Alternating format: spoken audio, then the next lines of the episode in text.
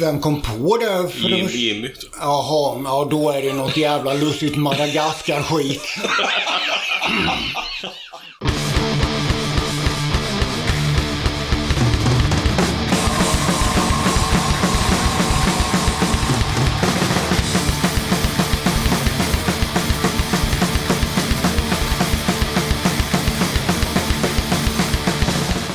Välkommen till avsnitt 5 av podcasten Döda katten som görs av mig, Yxan. Sen sist har jag bara varit på ett enda gig och det var bandet Hot eller Hot från Göteborg som förgyllde min torsdag i början av april med att köra Hurricanes-låtar på Diabys. Framöver är det dock en del intressanta grejer i Göteborg som Mob 47 och Paranoid på Trucken den 11 maj. Den 20 maj sätter Up the Punks upp Band in Gbg som är en endagsfestival med sju band på skjulet. Lirar gör bland annat Sista Sekunden, Kronofogden och Connect. 25 maj bjuder Dark Elk Vinyl Records upp till dans med Link från Belgien, Vicious Irene och Myteri. Och arret är på skjulet. Två dagar senare ska man ju inte missa Remu och Hurricanes på Liseberg.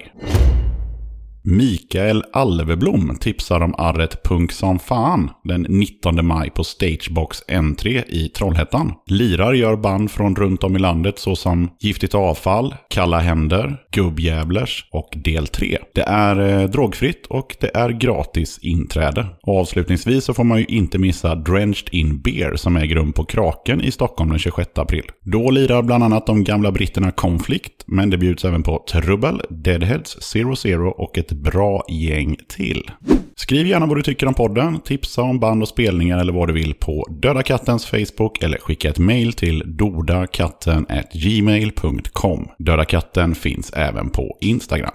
Okej, då kör vi igång och den här gången har Döda katten åkt ända till Tranås för att ta ett snack med två gamla punkrävar som kom in på punken redan 1977. Döda katten podcast. Okej, då har vi med oss eh, Frank och Mange och jag tänker att vi börjar med att ni presenterar varandra för lyssnarna. Jaha, jag sitter här med Mange Gren, eh, gammal vän till mig. Eh, granne, bor i samma trappuppgång till och med. Har spelat med i samma band. 16 blåsare, där han var vokalist. Och eh, vad ska man säga nu? Att han är, eh, har ett förlag. Magnus Gren förlag heter det väl tror jag. Där jag bland annat har gett ut vissa tecknade alster på. Bland mycket annat. Vi kommer in på det lite längre fram också. Jajamensan. Då kan eh, Mange berätta vad Frank är för filur. Ja, en gammal polare sen tidigt 80-tal. Och som Frank nämnde så bor vi till och med i samma trappuppgång. Och jag har ju publicerat några böcker med han. Och annars är han ju en hemlighetsfull typ tycker jag. Men väldigt En inte- Ja, en kuf. Men väldigt intelligent. och rolig. Galning. Okej, det här borde jag ju veta, men jag vet det faktiskt inte. Så därför har jag med den här frågan. Har ni några smeknamn eller hade ni några artistnamn när ni var med på plattor och sådana grejer? Eller har det bara varit Frank och Mange? Du har väl haft Farba? Har du inte? Ja, ja, jag har blivit kallad Farba här och där, men jag tror inte jag har haft något så. Det har varit Frank. Och Mange har ju varit, det har väl varit Gren ibland. då, Ja, men det- när jag var jävligt ung så hade jag en kort period kallats för örat. Jag vet inte varför. men, men det var, det var som... Att jag var 13 år och sådär. Jag vet fan vad, vad det var som hände egentligen. Men eh, alla slår ett smeknamn. och En jävligt kort period var örat. Men eh, det hängde aldrig med sen. Att, att jag tog med det också var ju i med förra, förra avsnittet så, eh, så går jag igenom hela Banka Bäver Backlash historia och då figurerade ju massa smeknamn varpå jag också säger till lyssnarna att ja, alla i Tranås har roliga smeknamn men bevisligen inte ni då. Och så tänkte jag lite också på att åtminstone på 80-talet så, och 90-talet också för den delen så var det ju populärt att eh, ha eh, just så här namn på, på, på sina släpp, alltså på skivor. Att folk, eh, det var inte så att de var kallades för det egentligen, utan de bara skulle ha balla namn. Men ni hette Frank och Magnus på Ja, det var väl bara Löken som skulle ha någon sån här Mike. Mike Onion. Ja, ja, ja just det. Var sån här som... Vad, vad heter de? De här... eh, finnarna? Eh, Grannfinnarna. han har Rocks. Han har ju också någon sån där som typ Mike Fender eller Mike Onion. Ja. Men vi hoppar aldrig på det riktigt. Okej, men vad, vi går vidare. Vad, hur, hur länge har ni känt varandra? Jag skulle säga att påsken 83 tror jag vi väl lärde känna varandra. Väldigt specifikt. Ja, ja, ja. ja och Rylle och Sylvander också. Det var som två gäng i, i punk eh, folk här i, i Tranås. Ett, jag hängde med lite mer så här skatefolk. Och sen hamnade vi på samma fest hemma hos Jerker faktiskt. Och Jerker var med i mitt gäng, så lite annat folk. Och då kom det som Niklas Sylvander och Rylander och Frank på den festen. Så. Men annars så kände, kände vi ju till varandra innan dess såklart. Det var nog lite också att vi hade gemensam kompis i Löken. Löken hängde ju rätt mycket med oss. Men också med Mange. De, ni gick i samma klass va? Så där blev det någon eh, koppling med. Och sen så började vi hamna på fester ihop. Och ja, det där med påsken, det, det, det, jag kan inte tid, tidpunkter riktigt men... Ja. Nej, men sån som Löken har jag ju känt sen jag var typ 9-10 år. Så. Och nu är jag ju 52 snart, alltså. Det är ju rätt länge. Jo, när eh, punk, eh, alltså när kom ni in på punken och eh, det här blir två frågor i en. Anser ni er vara punkare idag, 2017?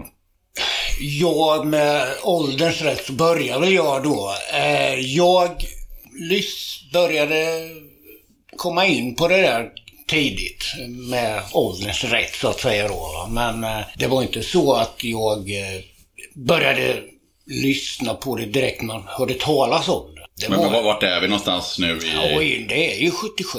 Jaha, det är så? Ja. Ja, visst. Då läste man ju grejer då liksom om, om Sex Pistols och Ramones. Vart läste man det 1977? Det var ju dagstidningarna. Alla, Ja. stora, alla stora dagstidningar och de spelar ju på alla radio. Jag hörde ju Ramones och Pistols också sen 77, men jag köpte ju inga skivor 77 med men man hörde dem på radion och det var väldigt, väldigt omskrivet. Med framförallt Sex Pistols och Clash och Ramones och eh, punk allmänt. Ja, nu när du säger det så har till och med jag sett i, ja. på, på nätet då i, i efterhand med så här Sex Pistols i, i, i Växjö och... Ja, alltså, det var, det var my- mycket sådär Ja, skandalgrejer ja, ja. Men min första punkskiva var faktiskt, köpte jag Give Enough Rope med Clash 78 faktiskt. Ja, På, det, på, på temat, vad var, kommer du ihåg din första platta i punksvängen? oj, det var tufft. Det kan varit en Stranglers faktiskt. Ja. Lite konstigt. Det kan ha varit det. Men det, liksom just det som vi var inne på med att man var, fick reda på det. Det var ju, det var ju vad hette de där? Tiwi-topp och Kvällstoppen och sånt där. Många, många låg ju på som listorna alltså. Ja, det- Eh, punkrocker och... Så det var en jävla bland. Okej, man kan så säga och- att det, liksom den, den, den, den då, det är svårt att göra sådana här tecken i, i radio. Eh, in, i, i, I citat. Eh, kända punkband, eh, alltså kommersiella punkband skulle man väl också kunna säga. Alltså Sex Pistols och, och Clash. Även om de kanske vill ha en annan framtoning så hade de ju ändå skivbolag och pushades och var med i tv-program och, och så vidare. Och det fick ni då helt enkelt höra på radio och Ja. Ja, gissar på att via det kom ni sen in på mer obskyra och svåra saker som inte spelades på radion. Ja, sen blev det ju väldigt mycket att först visste man ju inte alls vad det var. Folk som spottade och hade hakkors och sånt där. Vad, vad är det här va? Men, men, men så läste man ju intervjuer och svenska band kom ju fram och började sjunga på svenska. Och det, det blev ju någon slags, fan det här är ju, det är ju rätt schysst liksom det de säger. Vad var det första svenska bandet ni, eller du hörde, om vi håller oss till Frank? Det är nog, det måste nog vara Ebba Grön, Ja. tror jag. Så läste man ju då intervjuer, en, engelska, man visste ju inte vad, vad Anakin i UK? Alltså, vad var det? Men liksom, här sjöng de om saker som man kunde Relatera till. förstå. Ja, Ja, ja. precis. och sen kom ju band hit också. Eh, Ebba Grön var ju här några gånger. KSMB var ju här, Road Kids var här, Bitch Boys var här.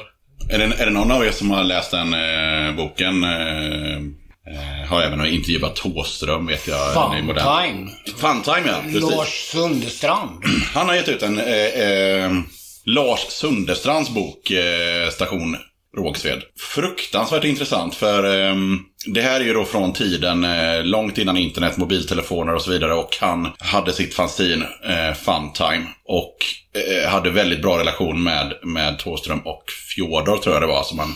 Och den här boken är egentligen bara massa inskannade vykort och eh, brev.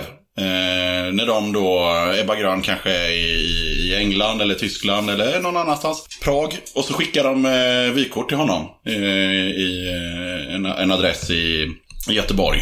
Eh, och skriver bara tjena, eh, vi gör det här nu och vi ska in i studion. Bla bla bla. Eh, vi har en spelning i Linköping. Eh, lite osäkert eh, om det blir Norrköping dagen efter. Typ ungefär så. Och så gick han på det liksom. Att ah, okej, men de ska spela. Så då tog han tåget upp och så träffade han dem och så hängde han med dem. Och varje gång Ebba Grön spelade i Göteborg så sov de med hans etta. Eh, sen blev det en tvåa men fortfarande på, på samma adress då. Väldigt kul. Väldigt, inte så mycket text men många vykort. Med, mm. Jag fick ju tag i väldigt tidigt, det måste ha varit redan 80, ett nummer av Funtime och han, Jorvars Gosskör som han Gradvall startade upp i Linköping. mm. Och vad heter de andra? RIP? Så heter det, va? Eh, RIP. RIP just också. Och sen något, något mer som är... Stockholm. Ja, något mer. Dr. Krall Dr. Krall. i Malmö. Ja, det var det också. För jag fick ett... Jag vet fan som jag fick dem ifrån. Farsan tror jag hade hittat det på jobb, sitt jobb eller sånt. Jaha. Så, så redan 80 kom jag över det. Sånt. Ja. Men eh, en Frank som... eh, Du köpte väl din första Maximum Rock'n'Roll en, var det 82 eller så? Eller 83? Ja, Det var ju en eh, källa till kunskap som- långt när inte internet fanns i stan. Han hade en jävla koll på eh, band och sånt. Men eh, vi kom bort lite från ämnet och kommer tillbaka till Jo, det var ju när ni kom in på punken. Det var vi överens om att det var runt 77. Eh, men delfrågan var ju, anser ni er vara punkare idag? ja. Efter viss fundering så kom det ett ja. Ja, det får man väl säga. På något sätt. ja. Det är ju någonting som finns där. Mm. Det går inte att plocka bort. Va?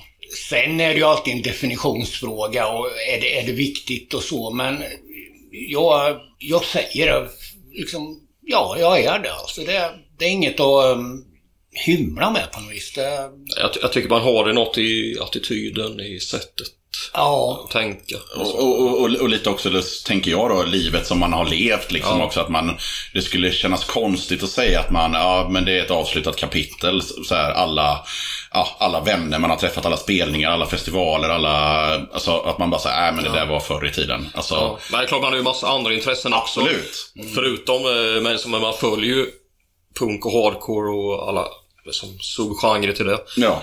Men samtidigt har man ju som andra intressen också. För man blir ju äldre. Man var ju givetvis mer, mera tunnelseende när man var eh, liksom i sina early 20s liksom. Då var det ju... Ja, man var ju på gränsen till odräglig emellanåt. I, i någon Men bara på gränsen. Ja, i någon sån här snobbism. Alltså. gick aldrig över den tröskeln. Nej. Nej, men det, det är precis som du säger att, liksom att eh, det är avslutat kapitel. Det, det låter ju så konstigt Ja. på något liksom, Det är ju någonting man är. Plus att jag blir personligen glad när man läser sådär i tidningen om, du vet, det är någon eh, politiker eller polischef eller vad det nu är som liksom har ett förflutet i något gammalt punkband liksom. Man, man blir lite varm i hjärtat på något sätt liksom. Ja, Att, ah, samma här. Och så här oh, måste man, kolla- vilken var det? Måste man kolla upp. Så. Ja, ja, ja, ja, precis. Okej, uppväxten som, eh, som då punkare helt enkelt i Tranås. Och då snackar vi när, när, när ni var yngre helt enkelt. Hur, hur, hur funkade det? Jag kan, jag kan bara säga en liten parentes innan det. Att när jag gick upp för backen här så stod det två eh, killar där, där, trappan börjar upp hit. Och när jag kommit upp halvvägs upp för trappan så skriker de punkjävel. Alltså, Ja. Idag? Ja, nu! nu. Innan jag plingade på dörren. Ja. gjorde de? Ja. Ja, som fan. Tuffkammen reste sig direkt. Jag sådär. bara såhär, ja, jag hade en skinnjacka på mig. Alright. Ja, men eh, jag var en punkjävel tydligen. Ja, eh, men hur var det att växa upp som, som punkare då? Jag skrek ju punkjävel betydligt oftare förr. De gjorde det ja. ja. Det var ju, det var ju rätt mycket raggare som var lite argsinta tycker jag. Ja, det var vi faktiskt inne på i, i, förra, eller förra, förra avsnittet med, med, med Mange och Mika. Att, eh, ja, eh, Mange bodde i Filipstad eller något sånt där, tror jag det heter va? I, i Värmland. Och han var ju Han sa att smockan hängde alltid i luften och, och Mika var ju då från Motala. Det var precis samma sak. Att ibland fick man helt enkelt lägget därifrån. Ja, Men, men smockan hängde alltid i luften, åtminstone inte mitten av 80-talet tycker jag. Men sen lugnade det ner sig. ja. Sen blev jag lite äldre också kanske. Men, det är som, men, men, men tidigt 80-tal hände ju alltid smockan i luften. Man gick till parken. Så det var ju alltid någon jävla, jävla raggare som var 10 år äldre och, och tre gånger större som slog nitan. Liksom. Men hade ni liksom ett, ett, ett, ett punkigt utseende eller, Frank- eller visste de bara att ni var punkare? Liksom? Frank hade ju betydligt mer punkigt utseende än vad jag hade. Jag, jag tyckte inte jag såg sådär överdrivet punkig ut. Nej, I, okej. i det som, som standard ut. Men någonting måste det ju ha varit om, om, om, om den här raggaren eh, tyckte att du såg punkig ut. Så någon eh, eh, tröja det var- eller Ja, man hade ju som eh, tröjor någonting på någonting på jackan. innan jackan och som skriver på skorna och trashiga jeans och badge och sånt där. Ja. Men det var ju, men det var, men det var, men det var, ju, men det var inte riktigt som eh, Spikes eller Mohican och sånt. Nej, okej, okej. Frank, inga spikes och mohikaner där Ja. Frank hade ju det ibland. Jo, Alltså? det Ja. var färgat hår och kängor och, och hela det där konkarongen. Ja. Men grejen var att den här stan var ju, har ju aldrig varit riktigt raggaraktig. Men Nej, inte först på senare år. Det är nu, de sista tio åren har blivit... Fast nu är det mer så här städade raggare. Men, Så. men däremot hade ju vi fick ju ganska mycket besök av folk ifrån antingen Mjölby eller Nässjö. Och de var ju raggare. Och din, din gamla stad också, Yxan. Och Aneby kommer ju alltid folk som skulle slå ner oss. Ja, för det, det var ju folk... Kul att du kallar Arnevis stad också. Ja, samhälle. För det var ju liksom inte så jävla mycket bråk med folk härifrån. Nej, det var, för det var lite det som var egentligen eh, tanken med frågan där att eh, man, man måste tänka sig att, att punk var ganska nytt och så gick ni på Storgatan och såg lite punk ut och liksom hur såg föräldrar och, och liksom eh, andra kompisar på det och jag gissar på att ni, ja, ni gick ju i skolan och så liksom. Ja. Jag, tycker, jag tycker som folk i Tranås hade vi inte så mycket Nej. emot det. Det var ju mer egentligen folk utifrån. Så jag, jag tycker ändå Tranåsborna var rätt toleranta. Ja, de här var ju nästan mer... eh, Kunde ju skratta åt ungefär. Här kommer du ungefär. Det var ju lite mer så. Va? lite charmigt, det går Ja, ja, precis. En fas. Och angående Tranås då så eh, har ni alltid bott i Tranås? Och om svaret är ja, har ni aldrig varit sugna på att flytta till Stockholm, Göteborg eller Malmö? Svaret är nej, men jag har bott här sedan jag var, inte hundra, men fyra eller fem år, så det är ju nästan. Ja, Okej, men du är född någon annanstans? Jag är västmanlänning. Så, aha, okej, från Eh, föddes i Köping BB, Köping Köping, men växte upp de första tre åren i Kolsva. i Och han Kolsva. stannade kan vara med i Karta. Mm, exakt. Eller synslakt. Just. Mange då? Ja, men jag, jag har ju varit eh, studerat eh, i Borås, eh, som bott där till och från. Men jag har ju kommit tillbaka vissa helger och sånt. Och sen har jag ju... Jag, när jag var barn så bodde jag både i Göteborg och Helsingborg och Jönköping. Och, och sen har jag studerat i Linköping och sånt där också. Men ni var, alltså, ni var aldrig sugna sådär liksom i 20-årsåldern? Ja, i 20-årsåldern. Men Ja. var väl kanske man kanske skulle flytta till någon Någonstans, annanstans. ja. Men det blev aldrig riktigt av. Men Nej. nu trivs jag så bra här så. Ja, ja, det, Ja, det är ju den där, kla- den där ja. klassiska uppväxt, hatkärleken. Ja. Men eh, personligen så har jag alltid varit sån där som... Eh, jag tar inte tag i det. Va? Det blev aldrig av och vad jobbigt att flytta. Och vart ska jag flytta då? Va? Förutom 16 blåsare utan hjärna och rövsvett har ni varit med i några andra band. Eh, mitt första band var ett slags depp, punk, indieband. och vi hette, vi hette ju så jävla mycket. Slottet och Bekantskapen och... Ja, men här, det här var liksom litterära highbrow efter Kafka, du vet. Slottet. Ja, ja. Slottet. Och sen så gjorde jag ju faktiskt en, eh, en vad heter det, ett kort inhopp ska man ju inte kalla det. Jag var ju med i Dysphonicate. De hade ju trummaskin. Och ville ju, Just det, Ja, fan, det var med ja. så ville ju de ha någon trummis. Och då hoppade jag med det. Så jag var väl med där i ett halvår eller något. Men var inte du med något sånt här eh, rock'n'roll-band också? Jag kommer inte ihåg vad det hette. Bounce någonting. Med Rydin och... Ja, det var ju nog mer ett partyband som skulle spela förband till något som var poppis då. Ja, det, det var väl aldrig seriöst. Det var mest covers, Mm. så att säga. Mange? Ja, eh, mitt första band var ju ett band som hette eh, Evert Ansvar. Där eh, Jerker från var på trummor. Och sen jag var på bas. Och sen så en kille som heter Niklas Hild på gitarr och sång. Och sen eh, gick ju då Jerker som bekant till Rasvet sen. Som han fortfarande är kvar i.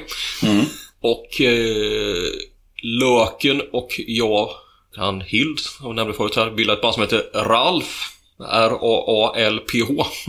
Och ett utropstecken som han spyr. Ralf. Och vi körde ju lite mer punk kan man ju säga också, som Melodiospunk. Och det var inte så långlivat. Och efter det så blev det någon som hette Skrupulös Sangvinist. Och det är jag, min bror Fredrik och en kille som heter Palle Rosén på trummor. Och efter det så blev det Rea Respirator. Det kom Löken med på sång. Jag på bas. Brorsan på gitarr och Palle Rosén på trummor. Och efter det blev det då 16 blåsare utan hjärna. Rea respirator, vad var det för typ av Eh, hardcore. hardcore? Okej. Ja, eller kanske lite hellre än bra men... Okej, Jag ville mycket men det lät, lät inte så vass kanske alltid. Men det var ju lite, lite kul för det var en snubbe nere i Kroatien som två år sedan återsläppte våran demo på kassett i 100x. Snyggt. Släpp loss alla band på Fetvad eh, Tapes. Och efter det så var jag med en, en av alla Barflies-uppsättningar. Jag vet inte hur många medlemmar de hade med egentligen. Bara när jag var med så tyckte de bytte, massa medlemmar. Ja, det gjorde de. Det gjorde de absolut. Ja, vi var ju förband till Kent också. Med Barflies? Ja, och I- typ 100 band till men. Jaha, okej. På någon, Någon festival. Ja. och sen efter det, och nu, sen har jag haft ett jävla långt uppehåll. Men nu har jag gått med i mitt nya band som är Bullerkupletter och Industri med, du, två män en damborg. Det är jag på megafon och sång. Och sen är det min andra medlem eh, på eh, knaster och oljud, Carl Larsson. Eh, den här frågan har jag inte skrivit ner, utan jag kom in på den lite när vi pratade, eller när, Frank började prata om det här lite så här depp och svartrock-grejen. Eh, hur kommer det sig liksom att den genren var så stor i Tranås? Alltså, det har ju kommit flera band i den inriktningen och när jag själv bodde här så var ju fortfarande begreppet Mercy Kid eh, ett liksom vedertaget begrepp. Att man, att man eh, var 14 bast, hängde vid tranan och hade svarta kläder och lyssnade på Sisters of Mercy. Alltså hur, hur, hur kommer det, om man, man, man, tittar på de andra städerna, liksom, kollar man då Nässjö samma tid, då var det ju bara black metal och men här fanns det någon slags death Ja, men den, trend. den, den, eller, den, den var ju jävligt stor, men vi, vi var inne på den genren, men det var ju som nästan tio år innan det här kom för för vi, vi började ju lyssna på Joy Division eh, och Sister Mercy och Susan Banshees och allt det där som tio år innan dem nästan. Sen, men, sen tröttnade vi ju kanske på Sister of Mercy. Men, ja. ja, och, eh, Jag vet även att Depeche Mode var jävligt stora ja, i Tranås. men, men överhuvudtaget syntgenren har ju varit gigantisk. Mr. Ebb och Ja, sånt. ja. Ja, ja. Och för att inte tala om indiepoppen. Indiepoppen och synten och det här är som svartrocken var ju, har ju alltid varit stor i Tranås. Punk, Punken har ju- varit jävligt aktiv, men inte den här är som... Det har varit en mindre grupp människor som har sysslat med, men med, okej, aktiv som fan och mycket band, men indie och synt sånt är ju stora. Och kul grej där var också att när jag kommer ihåg när jag bodde i Aneby, då var jag ju, ja, jag var väl 13, 14 när jag flyttade dit, jag kommer inte ihåg. Men eh, när, jag- när jag liksom gick på gymnasiet i, i Tranås så bodde jag fortfarande kvar i Aneby. Och då kommer jag ihåg att kompisar som, som då pluggar i Nässjö eller, eller Eksjö, de sa ju liksom att, ja men i, i Tranås, du vet, det är en sån jävla rikemansstad och de håller bara på med massa så här eh, invecklad pop och grejer. Du vet, de ska vara så, så mycket bättre än oss andra. Och i Eksjö var det bara så här ojpunk och bara liksom, du vet, lite mer bonnigt och lite mer raggigt. Och här var det lite mer, lite mer, lite mer, lite mer snobbigt och lite mer kulturella referenser i musiken och omslag och bandnamn och... Det, det, det har man hört. Ja. Det har man hört. Många liksom att Tranås är lite highbrow. Ja, det låter ju jävligt men- det, Som, är, men, men, men, som är faktiskt också även smittar av sig i exempelvis eh, eh, 16 med framtoningen med, med, alltså med skivomslag och bandfoton. Ja. och även Rövsvets eh, första foton är lite sådär. Det, vi står Ja, på men, men vadå, men, och... men vi har ju allt, alltid varit inne på liksom litteratur och sånt här också. Mm. eh, Förutom jävla punk grejerna. Vi ställer en fråga direkt till Mange uteslutande och eh, gällande just förlaget. Eh, Magnus Gren förlag heter det bara va? Ja, just det. Ja, eller bara. Bra namn. Ja, men, jag, men, jag, jag, jag, jag blev så less på det, för jag hade, jag tänkte, jag hade tänkt heta Dront förlag från början, men så fanns det någon som hette det. Ja, okej. Men man, eh, tanken, eh, alltså hur, hur startade och närmaste planerna med förlaget nu och så vidare. Men ja, Ja, lite, en liten kort resumé. Ja, just det. Den första boken kom ut eh, 2009. Ett litet häfte med Irving Stettner. En, eh, jag vet inte om någon känner till det här Beat Generation, stuket, Kerouac och Ginsberg och allt det där. Och eh, man kan väl säga att han eh, något åt det här hållet, lite fast lite mer i ytterkanten. Och det börjar med att vi som eh, eh, alltid varit en eh, fanatiker av Henry Milles böcker och han hade, pub- han hade som eh, varit var runt hans krets också. Och så publicerat lite eh, skrifter av honom. Och då kontaktade han mig och beställde. Och så började han som, började vi brevväxla. Jag höll på att brevväxla i en 10-12 år kanske. Tills han tyvärr dog. Och sen var det en, Sen helt plötsligt fick jag eh, av en annan kompis en översättning av lite av hans texter. Så tänkte jag, fan det måste jag ge ut. Och så gav jag ut den. Tyvärr hade han, hade han gått bort då, men som, jag fick tillstånd från hans änka och sånt där. Och sen eh, bok två var ju, kom året efter med John Bennett och då involverade jag Frank faktiskt i att eh, översätta. Jaha. Och det är också lite av det beatstuk som vi som som vi gav sig på och försökte översätta. Och eh, som vi fick så här fritt spelrum, som välj vad ni vill. Så som var det något vi inte fixar så att vi går på nästa istället tills det vi kunde klara av. Det blir ett häfte. Och sen har det ju som rullat på med, nu är det ju tio böcker som kommit ut, varav två av Franks serie. Vivelsallad och luddapa. Jag tänker lite bara så här, eh, var, var det någon... ehm, Alltså var det en, en, en ekonomisk uppoffring på något sätt? Att du var tvungen att liksom ta lån och... Nej, nej, nej. Eller, jag, eller, jag, jag, jag, håller- jag på så liksom liten skala som Ja. typ 300x och sådär. Som, det var egentligen bara en enda stor satsning och det är, eh, som jag går 500x och det var med Anthony Jones från Wales alltså, som bok som jag satsade på 500. Men jag tänkte att den var på tvåspråkig så var det lite lättare att sälja. Så jag har sålt till som hälften till Wales och så. Men än så länge har väl alla nästan gått stort sett jämnt upp. Ja, nu är det ju så att nya med nya Frank-boken här och sen en som heter Ann Charters också. Kretsen runt det där beatstuket. då. Snart kommer cashen rulla in. Ja, det är nog fel genre. Precis som, punk.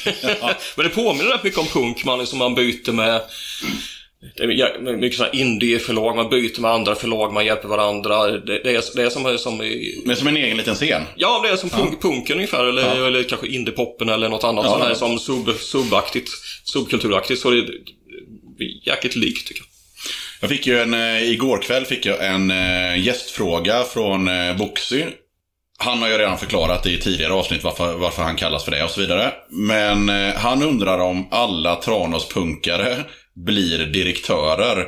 Han tänker på sig själv som tryckeridirektör och Mange som förlagsdirektör.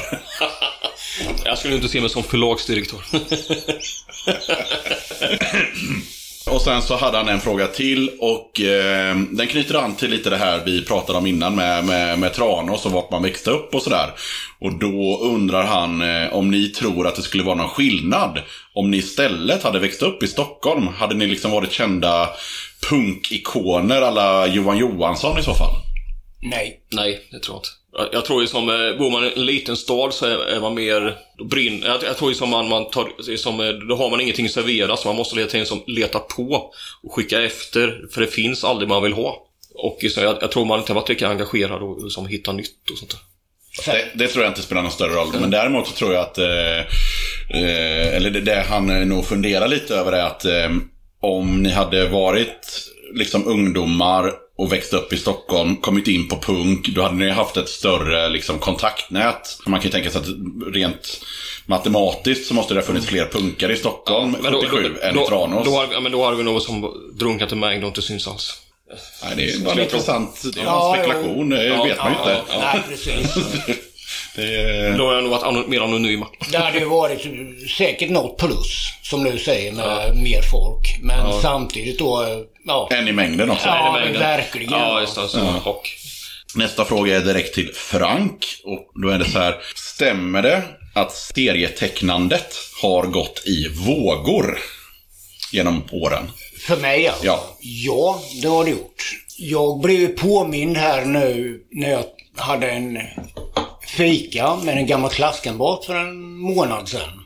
Då nämner han att, eh, kommer du ihåg när du gick i skolan, vid mellanstadiet, så tecknade du på, vad hette det, Roliga timmen hette det va? Ja, ja visst. Ja. Ja.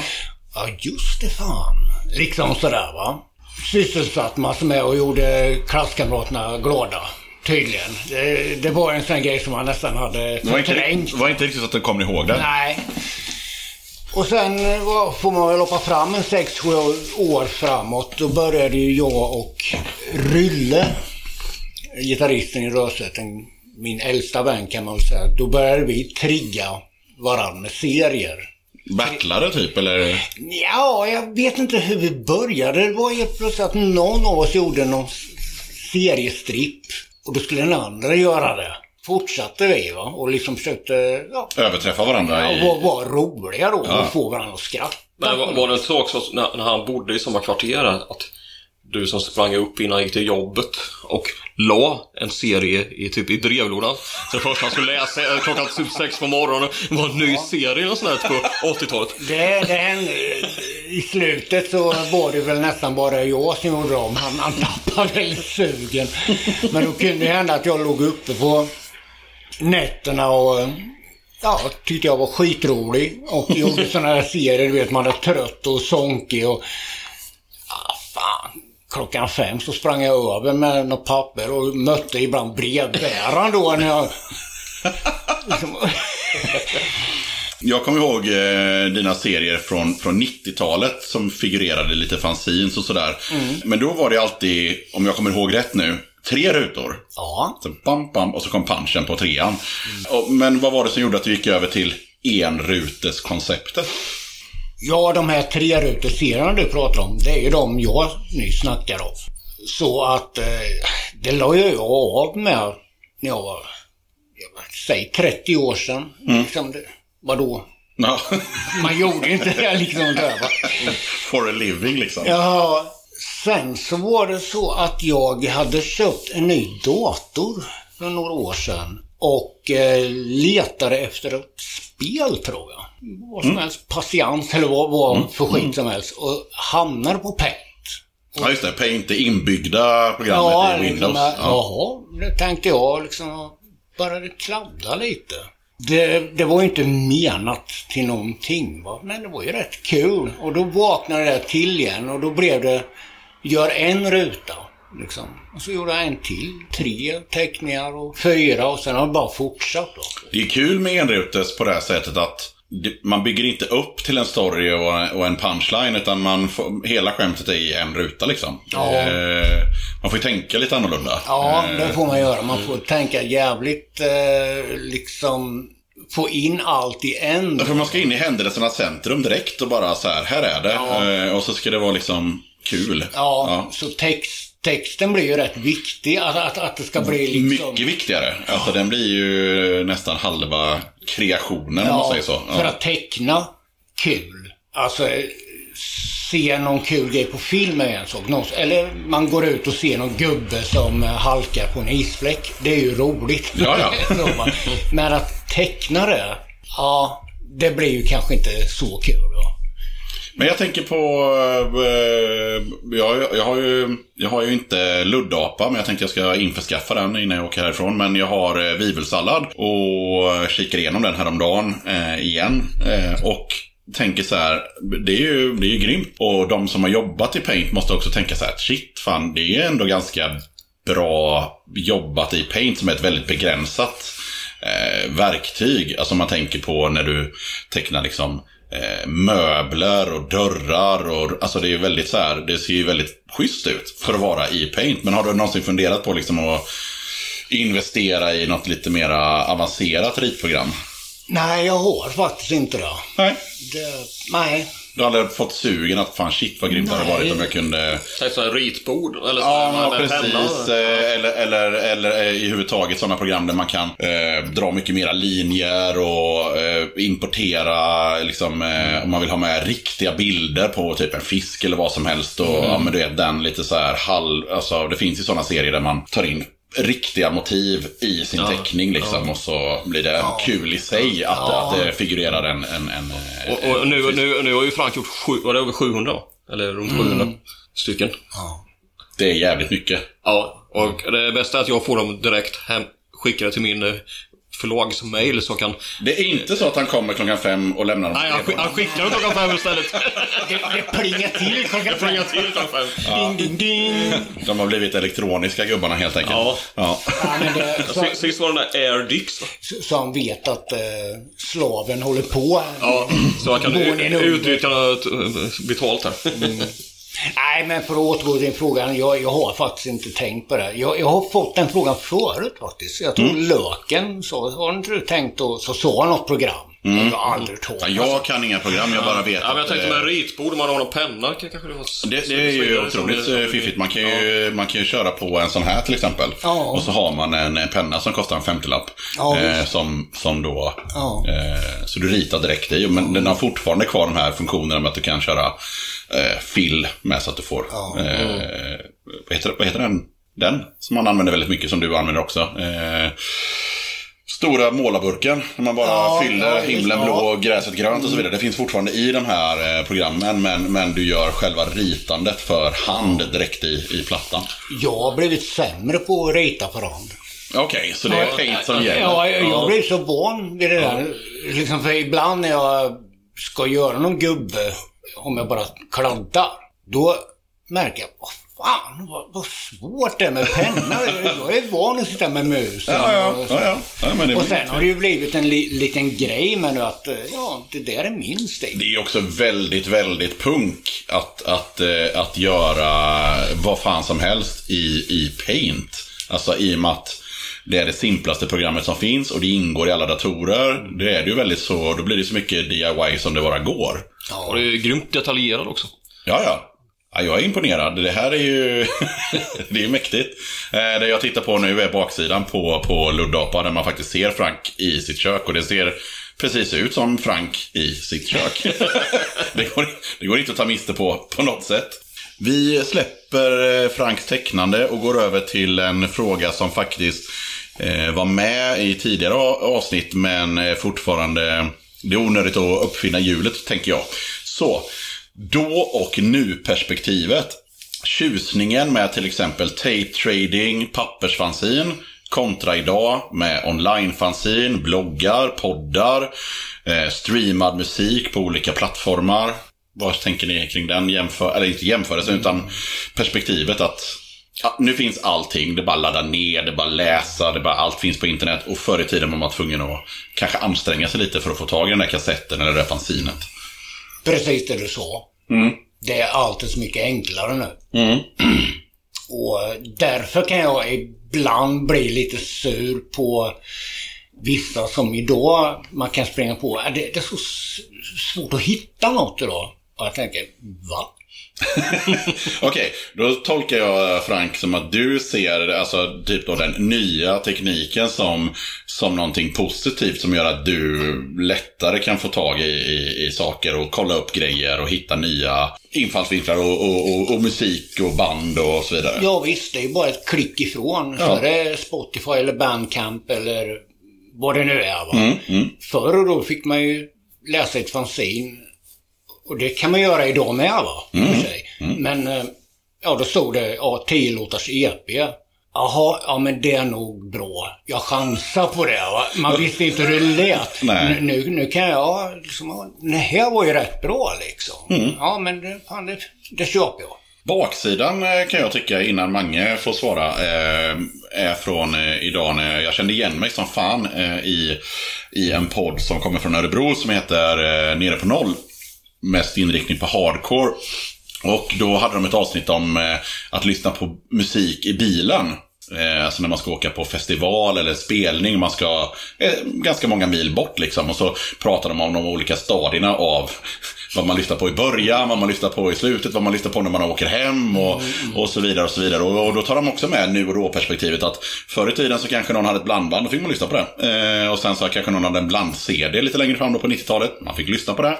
Och nu för tiden så har man ju en, eh, en telefon som man skickar runt i bilen och så får folk cuea låtar på, på Ja, Spotify. Och då var det en av grabbarna där som sa att när man får den här telefonen så får man nästan lite så här, shit nu ska jag leverera någonting. Och i sin hand har man en mobiltelefon och i den finns Spotify. Och på Spotify finns det en miljon låtar och nu ska jag minsann spela en grym låt för er. Medan förr i tiden så bara, ja men nu gick den här skivan. Ja. Men eh, vad säger Mange om eh, då och nu-perspektivet? Ja, men jag, jag tycker det är positivt nu, nu och man kan upptäcka musik. Jag är ingen större fan, jag, jag, jag är ju sån här gammal skivsamlare så jag, jag vill ju helst ha dem på vinyl. Men eh, däremot hittar jag någonting som jag tycker är jäkligt bra, så då kan jag ju få för mig att köpa den som vinyl eller det ibland också om det inte finns som vinyl. Men, så jag, jag ser det som bra att utforska och likaså att de lägger upp musik som är omöjlig att få tag i.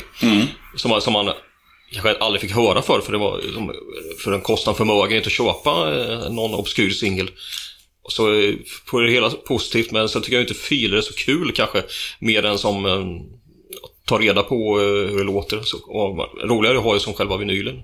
Det, det de nämnde i den, i den här podden också var ju också att när du väl får den här eh, telefonen i handen och ska då eh, spela upp eller, eller, eller köa en grym låt. Så blir det oftast att det blir något som alla redan har hört ändå. Alltså det blir, för man var så här, ja men sätt på något kul nu då Frank. Och så, ja, pff, eh, så blir det någon gammal Ja, Dead ja. Kennedys låt. Ja, men det Fast det finns en miljon andra låtar, men Ja, du bara så här, ja. from the top of my head, någon eh, gammal grej som jag vet att ni kommer gilla. typ. Det, det är ju lite samma grej som om man skulle komma in i en, en vä- väldigt välsorterad skivaffär. Som eh, har, om man säger, är, inne på punk då. Ja. Ja, Och då är det många som går till de där gamla vanliga, då börjar de plocka den. Så här, ja, har de White eller? Ja, liksom. Ja, men vad fan, du har ju 25 000 plattor och så går du och ställer vid den backen. Ja, Ja, det, det, ja. det blir ju lite sådär... Det blir någon slags låsning tror jag lite också. Överflöds- Ja. Det blir för många. Men det är ofta där, vad säger man, igenkännandets glädje eller någonting sånt där. Ja, men jag man tror liksom det. känner igen det. Nej, som, som, jag har ju bara lyssnat på ett annan genre så har jag varit jäkligt bra med just eh, Spotify och, ah, och YouTube och sånt där. Och, och lyssna på som artister som jag bara hört talas om som är upptäcka och sen har jag kanske skaffat någon skiva här och där. Så som, det är bra för utforskning tycker jag. Jag gillar ju också internet som, eh, som eh, just det här att det finns så många eldsjälar som det som Mange, eller som Frank var inne på att eh, Nej, det var du som var inne på att eh, man lägger upp grejer som ingen annan, alltså, så, så man sitter inte och, och ugglar på sin, eh, på sin gamla sjua utan man, eh, man, tar sig faktiskt tiden att, att lägga ut den på internet liksom, så att andra kan höra den. Ja. Och samtidigt i förrgår så upptäckte jag att någon har lagt ut Fetvads gamla internationella kassett. He, eh, hela, det var ju jäkligt roligt. Jag har inte, jag har inte själv hört det på flera år. Och, och det är ju som jäkligt bra med Stupids första demo, demo är ju med på den exempelvis innan de ens gjorde skiva. Ja, men det är som eh, andra eldsjälar som eh, sitter och eh, skannar in gamla fanzines som är helt omöjliga att få tag på. Liksom, och lägger upp dem i pdf-format så du kan sitta hemma och kolla. Jag menar, det, de, gör, de har ingen vinning ekonomiskt överhuvudtaget. Utan de bara gör det för att Ja. dela med sig. Så det, Ja. ja, det, det är den delen av internet som är grymt. Liksom. Ja. Ehm, Och sen ja, överhuvudtaget man, man kommer åt grejer som, som man inte ens kom åt när det var aktuellt för de sålde slut i som eh, ett år senare. Och, sådär. Så, och sen någon som lägger upp det är ju perfekt. Eh, Nästa fråga som jag också har stulit från, eh, från förrförra avsnittet är Hur motiverar man sig själv att köpa en relativt dyr LP-skiva som finns redan att, att ladda ner gratis på, på bandets bandcamp eller man kan lyssna på den på Spotify. Vad är det som gör att man, ah, men jag ska ändå ha den fysiskt i min skivback? Kan ju Frank få börja eftersom nu har Mange pratat rätt mycket. Ja, jag är ju också, jag, jag är ingen samlare. Men jag vill ha skivor. Jag har aldrig varit mycket för filer och ladda. Jag har ju inget sånt där. Liksom jag, jag sitter och lyssnar på Spotify eller vad det nu kan vara. Men hör jag något som är bra, då skickar jag efter det. Det är ju fan, det är ju halva glädjen. Det där finns fortfarande kvar mig som jag, när jag var 20. Liksom att nu har jag skickat efter skivor. Och så går man och kollar posten. Och sen tre år senare, vad det nu kan vara. Ja, nu, gå och hämta skivor. Det här kan man ju prata om hur länge som helst, men det finns ju också en, en nackdel där. Det är ju så här, du, du lyssnar på Spotify på, eh, så här, det har kommit ut en ny skiva och så, så lyssnar du på den. Och så tänker du, den här var, den var bra, eh, den beställer jag och så får du den. Lite av tjusningen är ju redan borta för du har redan hört den. Ja, Så om man jämför med när du sa så här, ja en 10 låtars EP, ja men jag köper den. Och när du då fick hem den, då visste du inte ens, den kan ju vara bra eller dålig. Nej. men, men var den bra så var det grymt. Lite som eh, förr i tiden eh, när jag tog väldigt mycket kort med, med vanlig kamera på festivaler och spelningar. Och så skickade man in dem. Så fick man vänta några dagar eller en vecka. Och sen så i brevlådan så kom bilderna varav typ hälften var skit. Men, men man visste ju inte riktigt vad som skulle vara på dem. Och sen så kom digitalkameran och då kunde man ju se direkt att det här är bilden jag tagit. Och nu har ju alla en, en bra kamera i sin telefon. Så det är liksom den där tjusningen är lite, lite borta i alla fall. ja det, jo det är. Men den där gamla tjusningen som, eh, jag vet, när vi, när vi upptäckte amerikansk hardcore i, på allvar, typ i tidigt 80-tal. Och då gick man ihop ett gäng och skickade efter det som, eh, från, från USA. Och så, och så helt plötsligt bara kommer ett paket och man liksom packar upp Poison ID och Adrenalin OD och, och, och alla band hette. Det kommer jag ihåg. Dick Det- Kreuzer. Ja, ja. Och, och sen var ju- det var ju sånt som, som förväntan. Alltså. Ja, nej, men det kommer jag ihåg när jag gick på, på gymnasiet att man, eh, man gick ihop och, och delade på frakten. Och det var ju i och för sig inte från USA, utan det var ju Ginsa-katalogen. Och jag menar, det skulle vara helt otänkbart idag. Det, det var inte ens några eh, skivomslag, utan det var ju bara, så här, bara eh, bokstavsordning, bara massa titlar. Ja, Sen bara, ja, ja. Jag bara såhär, ja men Anticimex, Fucking Finland, 20 spänn, ja okej, verkar vettigt. Så här. Mm. Alltså, och, så, och så skickade man in det där, och så en del var bra, en del var dåligt. Men, men, men så frågan är som, jag vet inte riktigt hur man ska motivera det här, men jag menar, något psykologiskt. För som, någon, någon glädje att bara ta i en, en vinyl och lukta på den. eh, Inte smaka kanske, men... men bara lukta i omslag eller sätta på den. Så, jag, jag vet det, det, Jag- det, jag går går inte riktigt som förklara. Jag kan tycka att det är lite av, av, av eh, respekt till bandet också. För de har ju faktiskt gått in i studion och spelat in en skiva. Eh, vilket många tycker är väldigt gammeldags idag. Liksom, att, eh, men men det, det gör ju band än idag eh, i, all, i alla genrer. Man spelar in ett album. Man kanske till och med har en tanke med albumet. Och framförallt så har man kanske en tanke med eh, vilken ordning låtarna kommer i. Man, man vill att folk ska få en viss upplevelse. Och jag kan ju se till mig själv att när jag lyssnar på en vinyl, då lyssnar jag ju från början till slut. Jag håller ju inte på att så här hoppa runt. Om det inte är så att det är fest och någon verkligen vill höra en låt. Men annars så sätter jag på skivan och lyssnar på den. Och det, och det, det förstördes ju redan vid CD-skivan. Framförallt CD-spelaren med fjärrkontroll. Bara, blip, blip, Ja. blip. Ja, det, det blir det dutt-lyssnandet. Ja. Och det märks också om man umgås med vi, vissa eh, sådana som är, som, vad heter det, iPods och Ja. De blir, ja men de, de ska börja trycka och uh, nu ska vi lyssna på den. Ja men hopp på skivan istället. De, de lite, ja, för mig är det lite, det är liksom Och det, hela det är faktiskt också därför eh, Spotify då som, är, som eh, eh, har den här funktionen eh, Q, eller lägg till. Den, är, den är ju utformad efter eh, att det alltid finns någon som ska byta låt hela tiden. Och det så var det även långt innan internet. Kan jag ha fest här så skulle någon efter halva låten komma och sätta på en annan sjua. Ja. Eh, och köandet på Spotify är ju exakt samma sak. Att nu lyssnar vi på min låt och så vill du lyssna på en låt. Ja, men då går du till datorn eller surfplattan eller vad vi nu lyssnar på. Och så lägger du till att den ska komma som nästa låt. Ja. det, är liksom, det är för att få bort de här avbryta människorna. Men jag var också inne på att du sa att bandet har ju en tanke på liksom, låtordningen och, och sånt som är fu- fullständigt borta nu. Ja. Ja, det är ju det är bara lösryckta låtar här och var. Så, så, så är det. Oftast är ju inte hitten som är den bästa. Nej. Eh, Och, eh, eller så är det så att du redan har hört den så många gånger så du vill faktiskt höra resten av, av, av plattan. Hur många olyssnade plattor har ni hemma? Frank försöker fuska här genom att titta på sin skivsamling. Jag, jag sitter och... Har jag det? Nej, jag, jag har en sån här grej att... Ja, vänta nu. Jag kan ha fått någon av dig kanske i någon present som inte har kommit på någon gång. Men eh, jag brukar alltid lyssna på dem när jag köper dem. Inte så många, men jag har någon sån här typ 20 box med Charlie Mingus och Sonny Rollins som... Som du inte har tagit igenom än. Nej, sen bara, bara ska ta igenom eh, kanske 12 eller något sånt där. Och sen, sen eh, sålde Nässjös bibliotek ut Ulla Billqvist-boxen. Och det har vi bara hört tre kanske utav eh, 17 skivor än så länge. Ja, alla måste ha Ulla Billqvist-boxen, min soldat. Ja, eh, Ulla Billqvist nämns på Döda katten. Det, det, det tror. För första och sista gången. Vad är oddsen på det? har ni något gemensamt favoritband som alltid håller? Ja, har vi... Flera stycken. Ja, det måste man väl säga. Tidiga Black Flag, Article of Faith, Ja, Poison Idea. Poison ID. Ett, sa jag. kan ni enas om ett gemensamt favoritband som alltid håller? Ta t- tidiga Poison ID. Ja, Poison IDs Pick Your Kings. ja. EPin. Den håller jag alltid. Ja, de, de håller... eh, De håller... Ja, ta dem. Poison ID, den håller. De håller.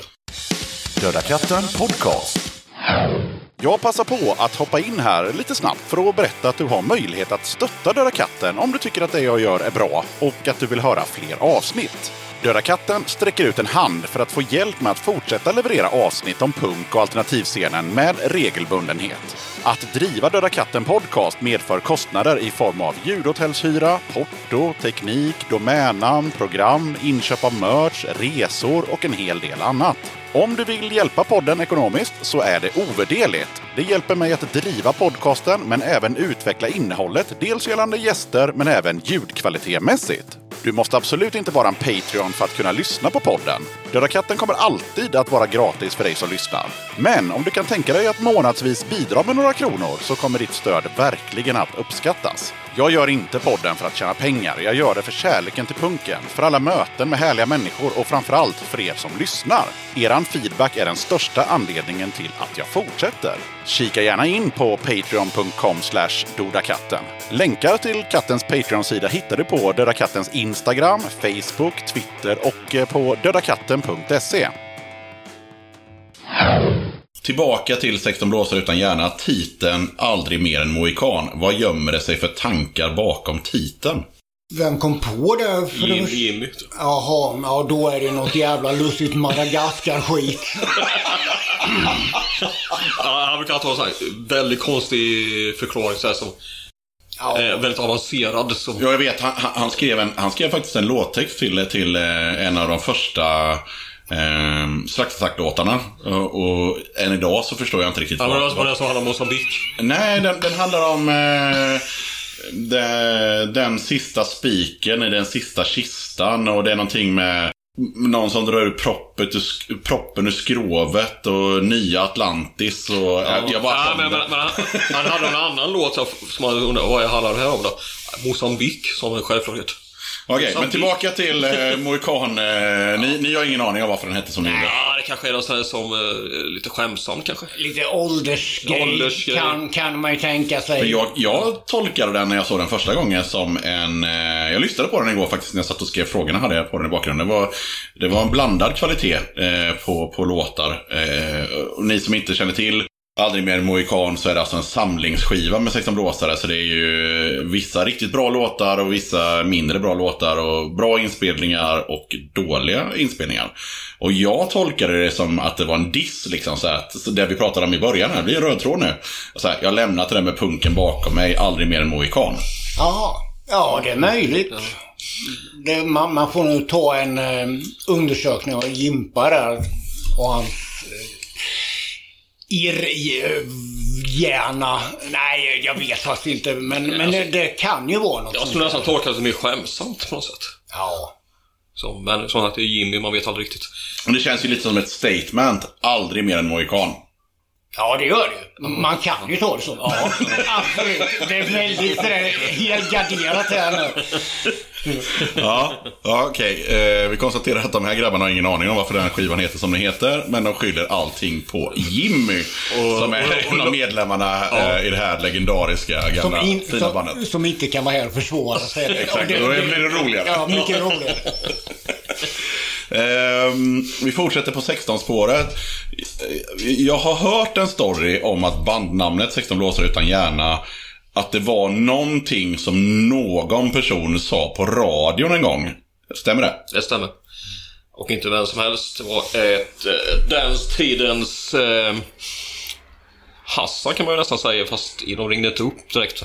Det hette Hemma hos. Med eh, Janne Forsell och eh, Kjell Arlinge. Kjell Arlinge, ja, just det. Och då har de en sketch, och det här är väl kanske 72, 73 eller någonting, kan det vara så?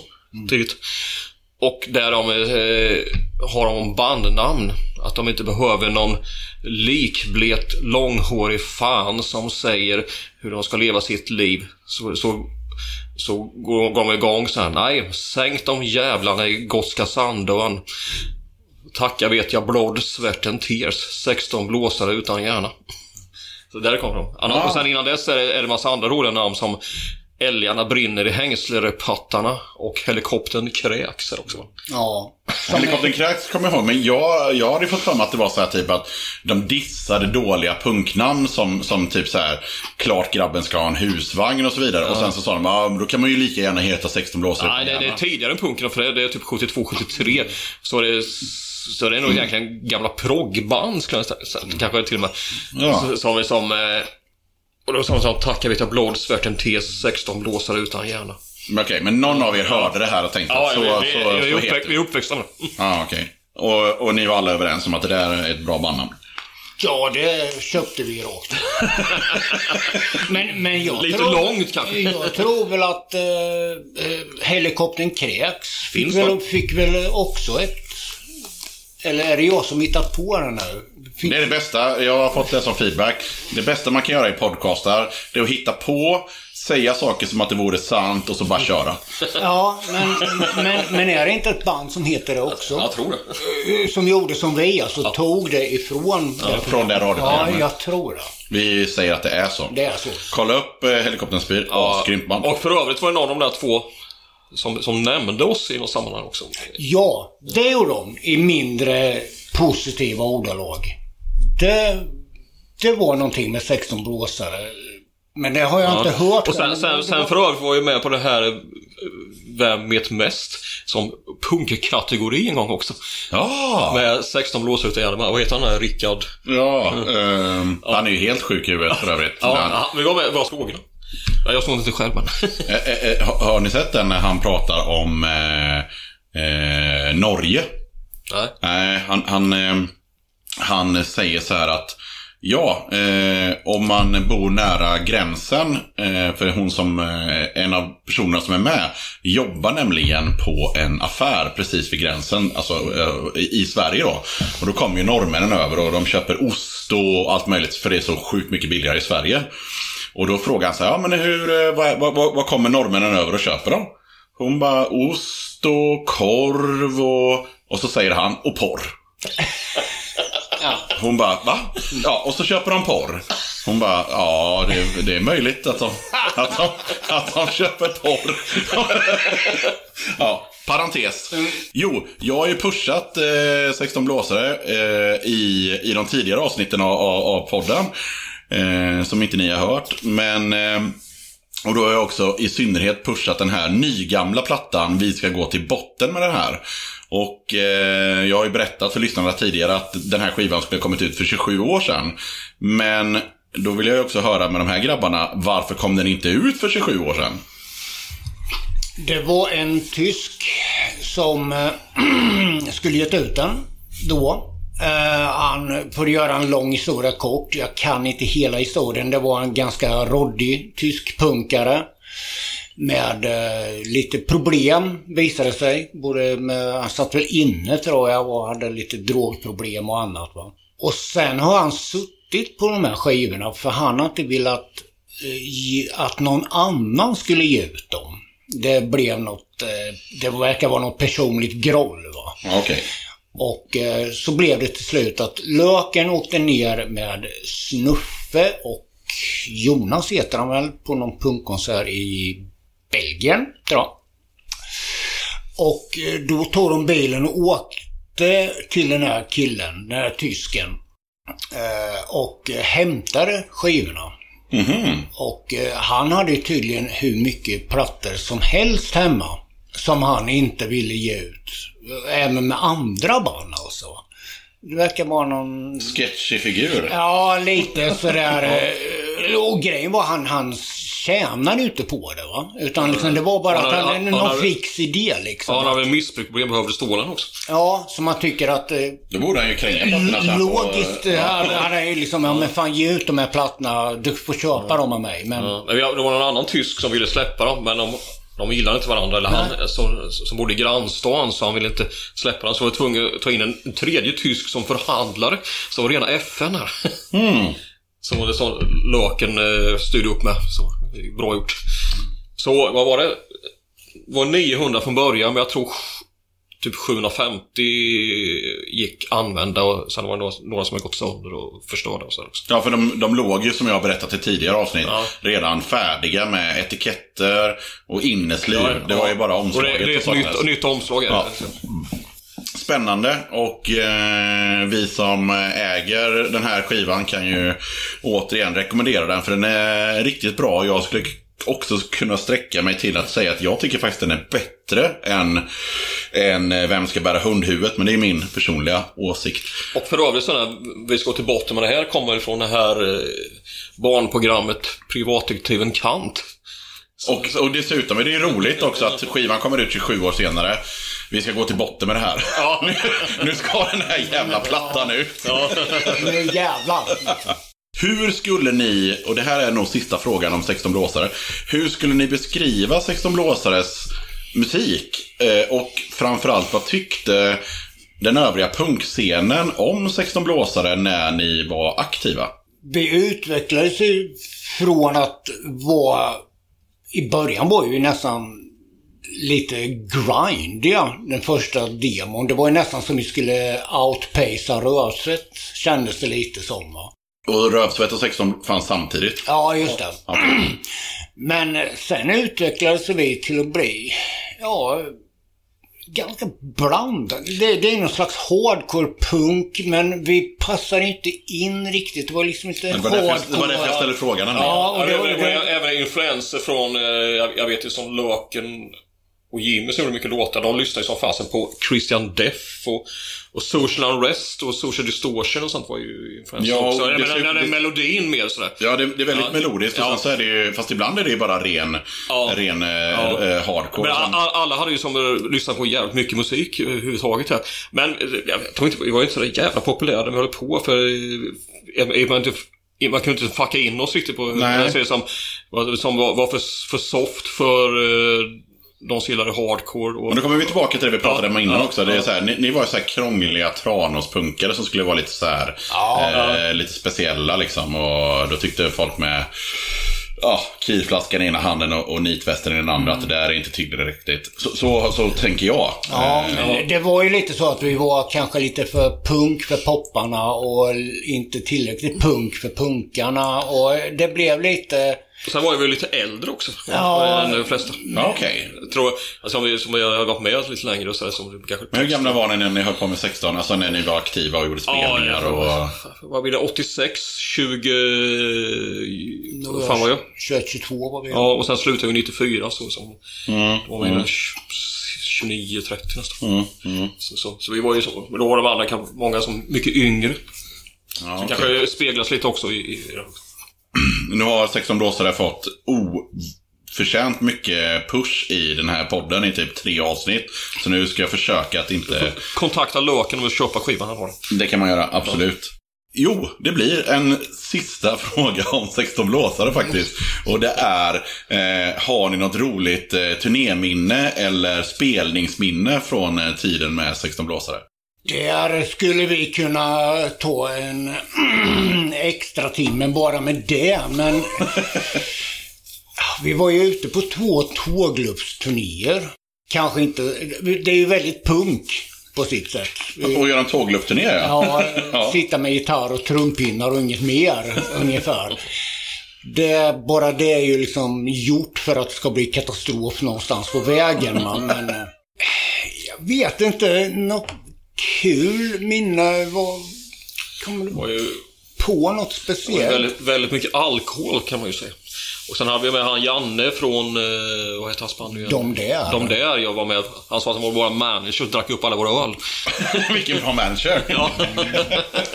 Så, eh, vi gjorde en spelning i holländska eh, Nijmegen, eller Nijmegen, eller vad. Nijmegen. Nijmegen.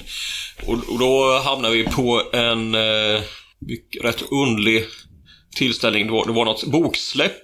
Någon som släppte en bok som hette Nihilistisk kalvinist, fast på holländska. och så var det massa som var eh, kanske som vi är nu i 56 års åldern som stod och mullrade, stod som för ett jävla liv på scenen med sån noise-grejer som vi tyckte var gamla gubbar då. När vi var i 20-årsåldern. Vad, vad var ni för länder? Eh, Holland och Belgien, Schweiz och, spe- och. En, en gång, 88, så var vi i, eh, då var vi i Holland och Belgien. Och 92, då var vi i Schweiz.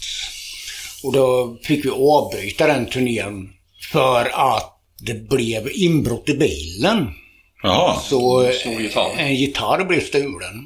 Så det var ju bara, ja då får vi åka hem då. Apropå 16 så var det ju 16 blåsares första spelning. Det var ju lite speciell också. Men Frank, vi debuterade ju faktiskt i Köpenhamn. Ungdom, ungdomshuset. Men Frank ville inte hänga med.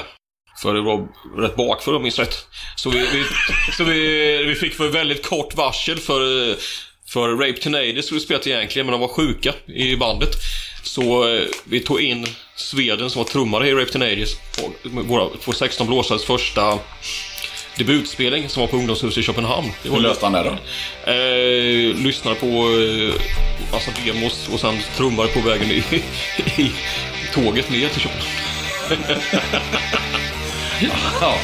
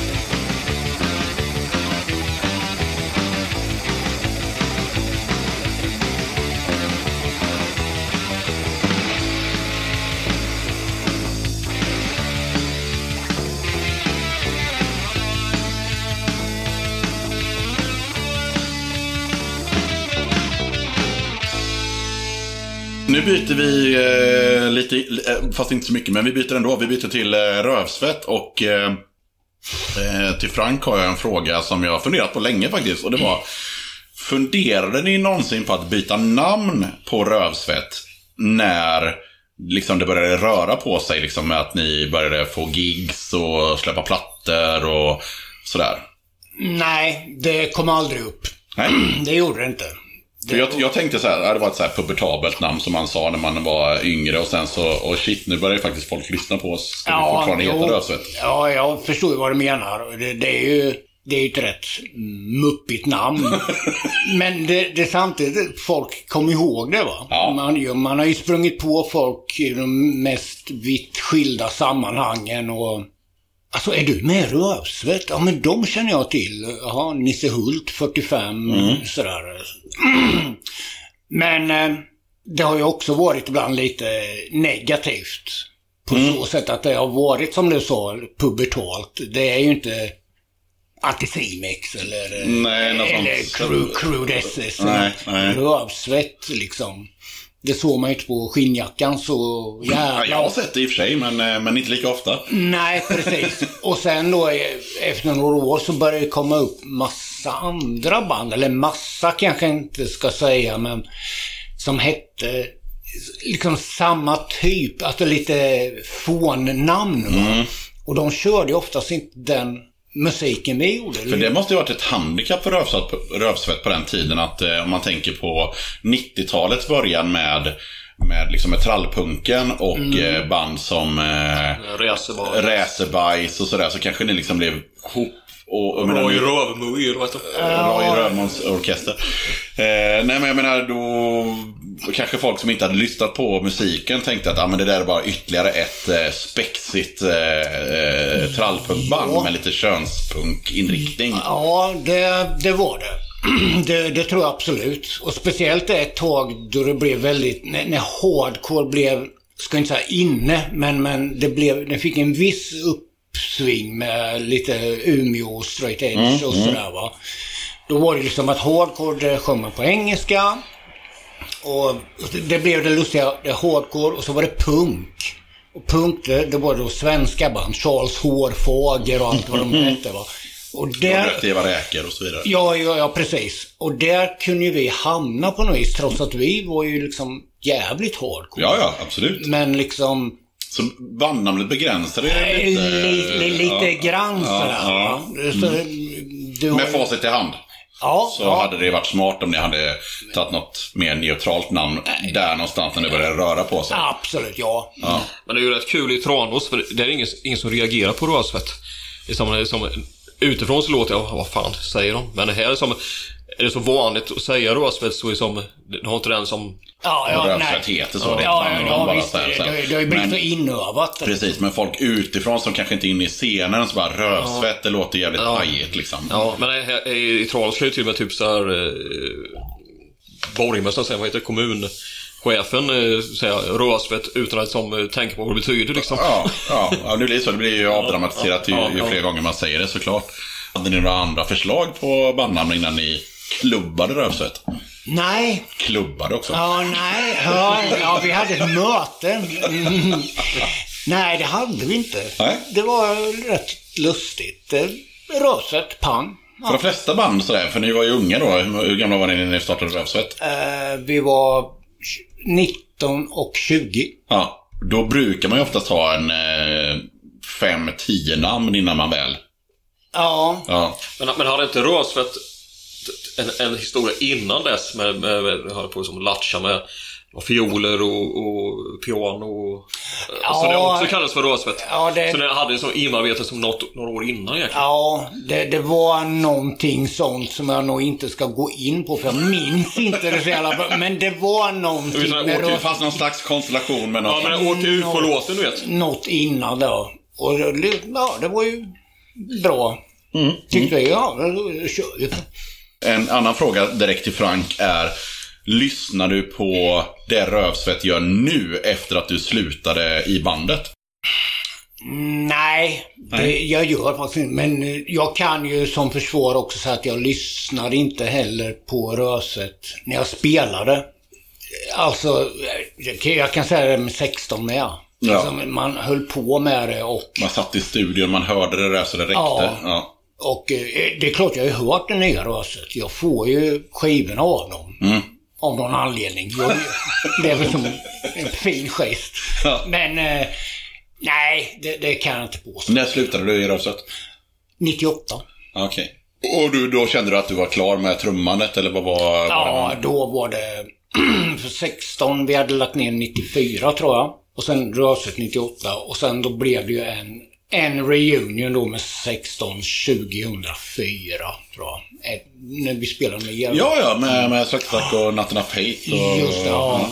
Men nej, då, då var det liksom 98, vad fan var jag då? Då var jag 34. Och eh, vi, vi spelade ju inte så mycket heller. Va? Det var några gånger per år. Och Rylle hade slutat några år innan. Och eh, jag, jag tyckte det kändes lite sådär som att... Nja, Det var ett kapitel man kunde... Ja, är, är, är, är det så kul längre? Och, och, du vet, börjar man tänka det där att man ska iväg på en spelning 30 mil hemifrån och man börjar tänka, nej fy fan, jag skulle vilja vara hemma med kaffe och kolla på TV. Då, Då har man tappat den... ja, eh, och, och, det- och det är inte schysst mot de andra bandmedlemmarna. Nej, absolut inte. Det, det är som ett eh, äktenskap kanske. Ja, ja, men det är det vi, ju. vi håller upp för barnens skull. Ja, nej. nej, nej. Det- Det, då- måste finnas något engagemang Ja, då, då är det bättre att då slänger man in någon som vill vara med. För annars så drar man ju bara ner de andra i skiten. Då. De har väl haft en, ett antal trummisar vid det här laget om jag inte är helt Ja, missinformerad. ja, jo, precis. För, Men var det någonting som begränsade dig i att kunna spela trummor eller? Nej, nej. Det, ja, jag fick lite kroppsliga problem också. Jag har ju knäproblem som Mm. fan. Och sen i slutet då fick jag även ryggproblem. Mm. Så- Så då, det adderade ju till att det var inte så svårt att hoppa av. Nej, okej. Innan vi går över till Mange så har vi faktiskt en sista Frank-fråga. Eller sista, men eh, en Frank-fråga igen. Och det är eh, egentligen samma. Har du något kul turnéminne eller spelningsminne med, eh, från tiden med Rövarna? Ja, vi var inte lika mycket partyband som 16. Så nej, faktiskt inte. Det var... Var 16 mera party alltså? Ja, det var det. Ja, jag vet inte om vi hade... Det, det var ju... Ja, vi spelade ju med en del bra band. Det gjorde vi ju. Definitivt. Som Scream och, och några sådana där sköningar. Men... Eh, Det hände inget supertokigt. Nej, i- inget sådär som jag ja, kommer ihåg den gången. Utan det var lira och träffa folk. En del sköna och vissa inte så sköna. Då, men, ja, i och för sig, vi spelade ju med Indiges... Nej, nu sa jag fel. I Linköping. Och då hade vi av någon jävla anledning eh, Norrlands Ante på scen. Vi fick någon idé att han skulle sitta på scen med i en fåtölj och ett bord och dricka kaffe och fika när vi spelade. vi, vi tänkte vi, vi, vi ska ha en scenshow som ingen annan har. Ante, gör det? Ja visst han. Så han satt jämte mig vid trummorna. Satt och... Så, så det, det var ju lite... Jag, jag tror inte U2 skulle komma på en sån. Nej, alltså, men det är ju bättre än typ så här Stakask som ställer upp en, en, en gammal TV. Liksom. Det, är det här är ju betydligt bättre. Alltså, rövsvett är ju, för de som kan sin rövsvetthistoria, väldigt förknippat med att just fika och dricka kaffe och hela den här biten.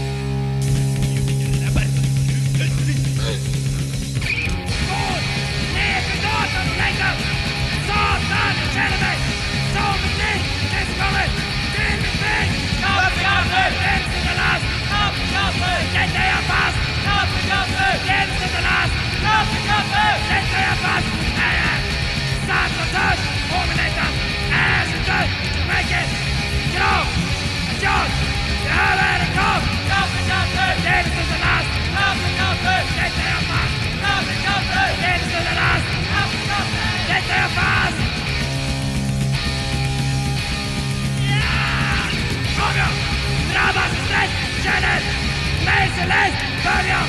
Kom in, känn jag! Läs och ben! Läs och balans!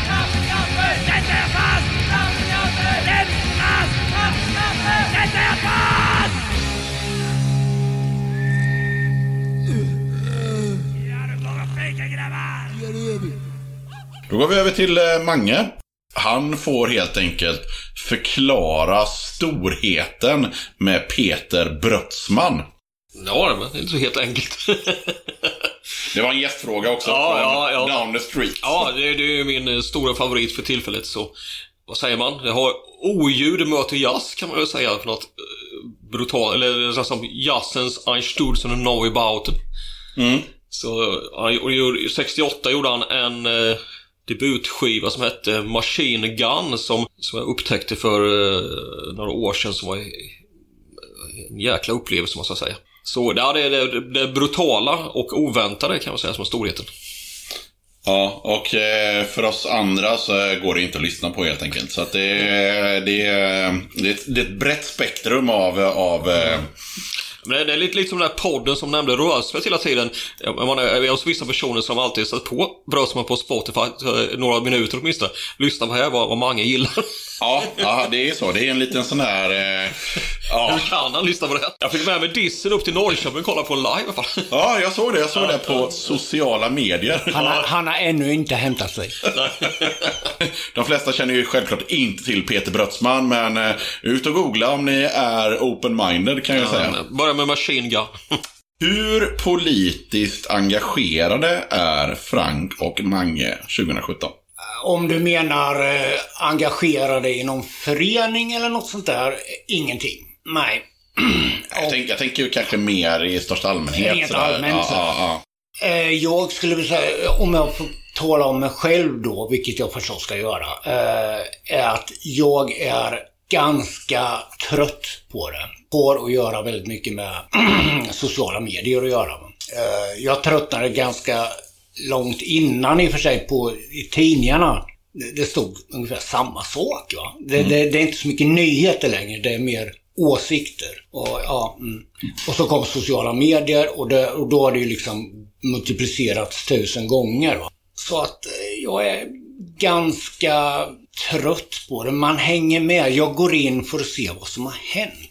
va? Det gör man. Liksom. Oj, oj nu, det här är alltså de... Ja, och, och det är också ett politiskt engagemang i sig. Alltså det är det jag menar med alltså hur, Ja. hur, mycket, hur mycket orkar man bry sig eller hur mycket bryr ni er överhuvudtaget. Det är mer den nivån på, på frågan egentligen. Ja, jag, jag, jag, jag är mer som att de stora linjerna, men jag, gillar ju att läsa kanske mer bokform och stora linjerna, men dagspolitiken följer jag ju inte med sådär överdrivet mycket. Jag, jag, jag tycker den är väldigt förutsägbar.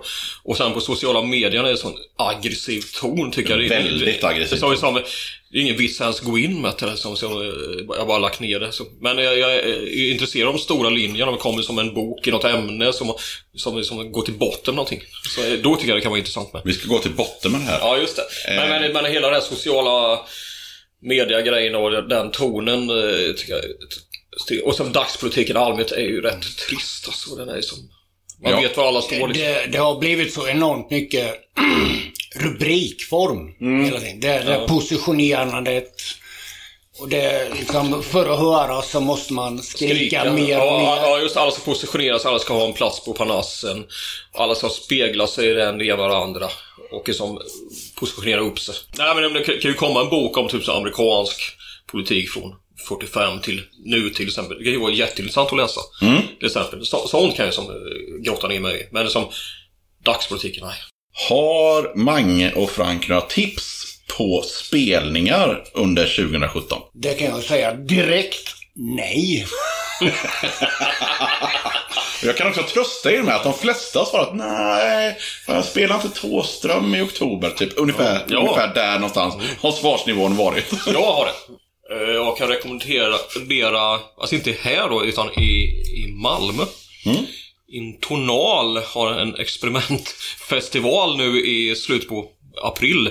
Det är eh, William Baskin spelar och Lee Okyang, en galen koreansk cellist. Och sen är det Oran Amborash, tror han uttalas som gör en spelning. Ja, han har lirat med han, han i, i Sun, vad heter han? Steven Malley. Ja. Ja, han, han, han framträder också. Och sen kommer ju Nine Below Zeros till Tranås den 28 april. Eh, gammal pubrock. Till, som från England. Och vad är det mer? Roskildefestivalen. Okej, okej. Eh, jag tror Lean... Lite osäker på det, men Lean Left tror jag spelar i Köpenhamn också. Eh, jävligt bra band med folk från VX, gamla punk bandet ihop med Ken Vandermack och Paul Nilsson Love, två jazzare. Som jazz och punkfolk. Skitbra. Okej, vi fortsätter med tipsfronten. Har ni några tips på plattor som kommer då? Ska vi se, jag skickade ju F. Jag väntar på ett paket just nu. Och eh, ska vi se här. Då var det ett av dem som är helt nysläppta. Det var Slimy Member heter de. Och det var ett sånt band jag hittade på någon bandcamp. Och liksom lyssnade på två, tre låtar och det här var ju jävligt bra. Var kommer bandet ifrån? Dallas tror jag. Jaha. Och eh, lät Rudimentary Penny, gammal, blandat med gammal hardcore-punk. TSOL, lite det där va. Fick en sån här, ja men det är Men det var det enda av dem som jag skickar efter nu som var Nytt. nytt då ja. Själv är jag mest peppad på eh, Wolf Brigades eh, nya platta. De eh, släppte en låt idag från, eh, från, nya, från nya albumet på, på Spotify som jag faktiskt inte har hunnit lyssna på än. Men eh, känner jag det bandet rätt så, så gör de ju en, en bra platta såklart. Jag är grymt sugen på eh. Jag vet inte när den kommer, men jag vet att eh, Just for Fun, Finspångbolaget, ska släppa Ett steg närmare döden. Det är ju Per Jonsson med.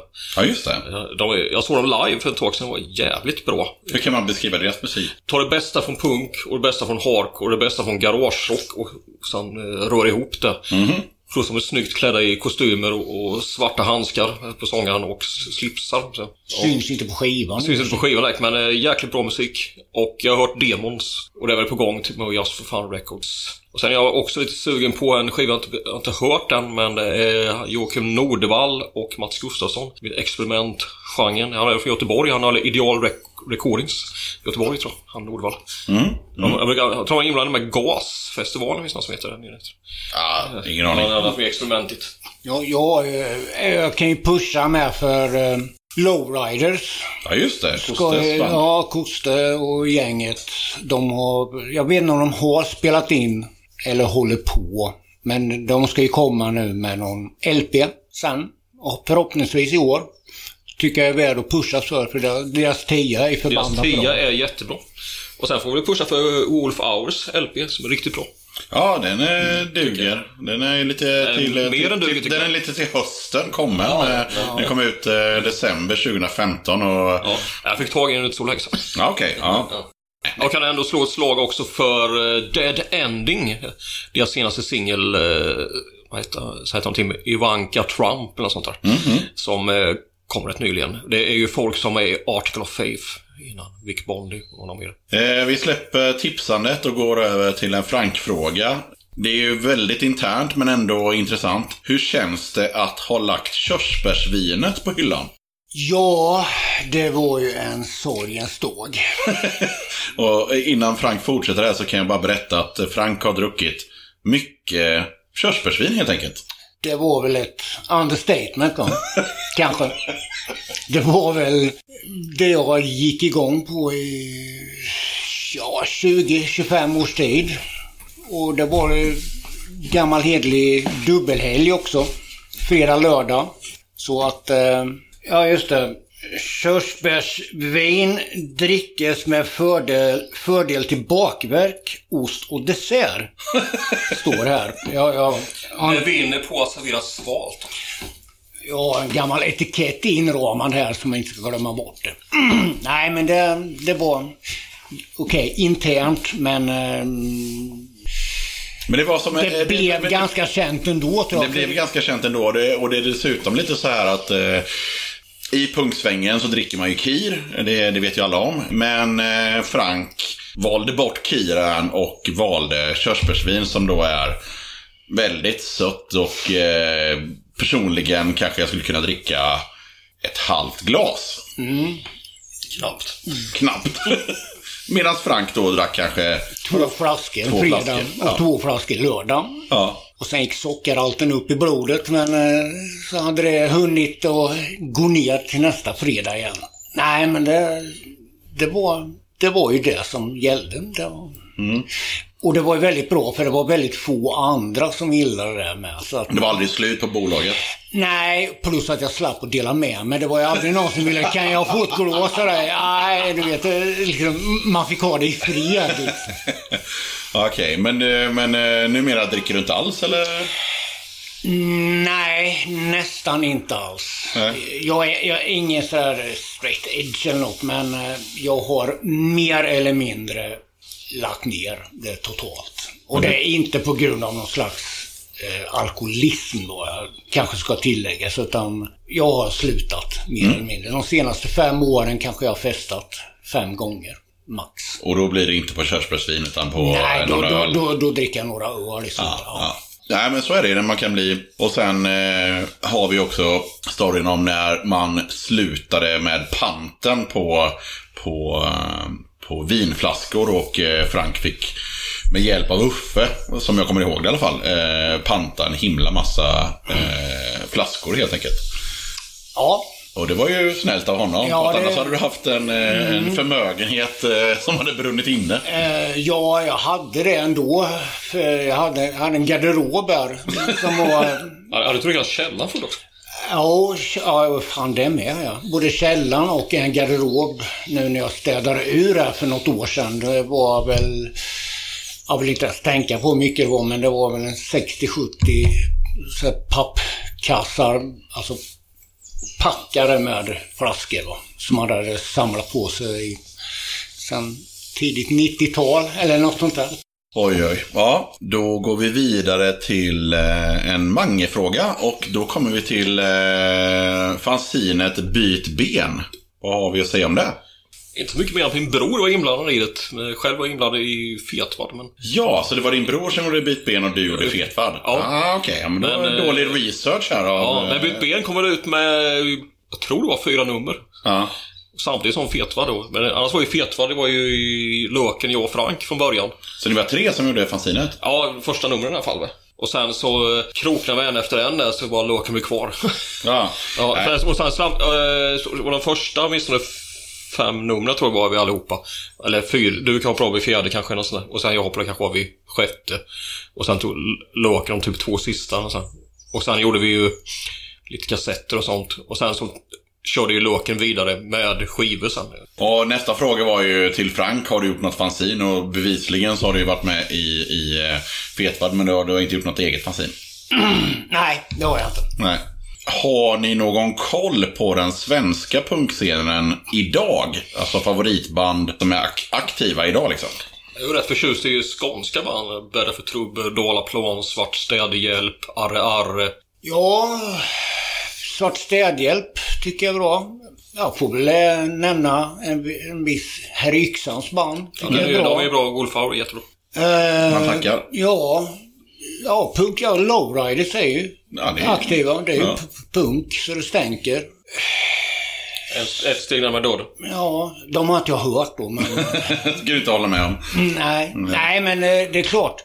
Många med yng, yngre är synd att säga. Liksom när man själv är 50 bast. Det kan ju vara band som är 35 år. Oftast är det ju det. Ja, men många av dem känner man inte till. Det är mer att man har läst om dem. Va? Va, va, va, vad tycker ni om det här, eh, jag vet inte om det är reunion, men det här med avskum, asocial, Crude SS, eh, alltså gänget som är 50 plus. Kluven. Kluven. Ja. Det, det kan ju missuppfattas det lite för att jag är, var ju som sagt med i ett band som håller på. Mm. Eh, Men de har ju hållit på i alla fall. Va? Mm. Och sen då känner jag då bandet som man nyss har nämnt, Lowriders. De, det är också ett gammalt urband då. Va? Men de är... De var ju aldrig så aktiva. Så det är ju inte direkt någon... Ja, det är ju en reunion men eh, liksom... Men samtidigt så... Ibland känns det kanske inte så jävla relevant med många som... Det känns lite safe. Mm. Det är många som säger ja det här är mitt liv och då tänker jag, ja men vad har du gjort de senaste 20 åren? var, var, varför har du inte bildat ett band då? Ja. Det är många som hoppar på Ja, som nu. Nu var det KSMB och Sixten Redlös ute och spelade. Ja, KSMB är ett, eh, ett skämt i sig. Men Asocial måste jag ändå säga var en, en positiv överraskning. Men det kan ju bero på att, fan heter han sångaren? Eh, TV. TV från, från eh, som även är med i, som har dessutom ett fruktansvärt bra band i Utanförskapet om ni har hört dem. Ja. Ja, är riktigt bra och han är en scenpersonlighet av Guds nåde. Så att, eh, och vad det gäller Avskum, de har ju eh, Men de har väl kommit och gått? de har kommit och gått så länge man kan komma ihåg. Ja. Och jag faktiskt hade med dig i förrförra avsnittet när jag frågade Crash-Mange. För att eh, då hade han en intervju från, jag kommer inte ihåg, 89 kanske. Eh, när Avskum säger att ah, men nu, ska vi, nu ska vi lägga ner. Vi, vi har gått isär här nu. Och 2017 står de på scenen Men, igen. Ja, men hade, de, hade jag varit i den stan och spelat så hade de gått ändå och kollat både på Crudesses eller Avskum eller något sånt här. Så. Ja, ja, ja. ja, ja. så- så- Så, så, i- Ja, absolut. Och alltså, grundtanken för mig är att man gör ju precis det man vill. Ja. Men- Men, men men, liksom- men, det kanske inte är det mest spännande om man säger så. Nej, så kan man... Men sen kan man tänka sig om man är så här 19 år och heter så här Stefan har asocial eh, eh, målad på, på, på sin nitpaj. Eh, då blir det så här: wow, får jag se dem nu? Fan vad mäktigt. Sen att det är ett gäng eh, trötta 50-plussare, Ja, det, är- det är en annan Precis. historia. Ja, absolut. Eh, innan vi eh, rundar av så har vi ju en grej med, med Tranås igen. Och det är att eh, Magnus med flera fixade en schysst grej som heter Punk i Tranås. Och då kan man gå in på internet om man vill på eh, punkitranos.se tror jag det är va? Jag tror det är något sånt. Något sånt, eller något googla.trås. Ja, googla på Punk i Tranås. Ja, finns även på Facebook också. Eh, berätta lite om den eh, grejen. Ja, det är ju egentligen en, en utställning som var, jag tror det var från oktober 2014 till eh, sista januari 2015. Och då var det dels den här hemsidan som var en slags kartläggning av eh, band. Och då ska man säga att punk i Toronto ska man ta lite, lite vidare perspektiv som punk, hardcore, lite grunge, eh, postpunk, garagerock och sånt där. Så ett vid, vidare perspektiv så inte så sån här nischa in sig för hårt på ordet punk där kanske. Som var, eh, och det är från kan det vara 79 till 2014 kan man väl säga att det är band. Men jag tror, jag tror det kom upp bra- bra bit över 50 band i alla fall som var med som, i, i, i den liksom spannet. Sen att Låken var med i var och annat band är en sak. Ett tag var han med i fem band och sånt. Ja. Ja, och då, då fick vi ju med oss som Folkrörelsearkivet från Jönköping som dokumenterade det hela. Med Lasse Östvall som chef, det var fantastiskt att göra med. Och sen var det ju Länsmuseet i Jönköping som hjälpte till med själva utställningen. Och sen hade vi stor hjälp från biblioteket och Tranås kommun som själva utställningen var på biblioteket då, i, den perioden. Så jag, jag tycker det blev mycket lyckat och det var rätt mycket folk som kollar på den. Jag hörde i, i, i någon eh, podcast om att eh, liknande initiativ har tagits i, i eh, Örebro och Linköping och, och så vidare. Eh, Värmland också tror jag det var någon... Eh, Ja, Linköping vet jag att de var inspirerade av just Tranås. För, Ja. för det var just då Koster från Lowriders som var inblandade i den som var tittade på. Mm. I sån här, så, och sen likaså eh, Packe från Raped. Rape Teenagers. Så att, ja, vi måste göra en, en likadan Mm. sak i, i eh, Linköping. liksom. Och sen var ju vi i, i vår tur också inspirerade av Punk i Östergötlands hemsida ah, okay. som ah. fanns innan Punkitronos hemsida. Så, så det, är, det är som sagt utbyte kan man säga. Men ja. deras hemsida var inspirerad, de var inspirerade av en utställning. Sen var det faktiskt en riktigt trevlig utställning på eh, där konsthallen Passagen i Linköping. Mm. Där vid Stora torget, vid filbytesstatyn. Ja, nej, men det tycker jag ni ska ta och kolla upp. Hemsidan finns fortfarande ute på, eh, på nätet. Och även, även Punk i Östergötland kan ni kolla in för det finns en hel del Tranås har en sektion där också. Även en egen Tranås? Ja, även att vi är i norra Småland här så får vi vara med på lite 1200. Ja.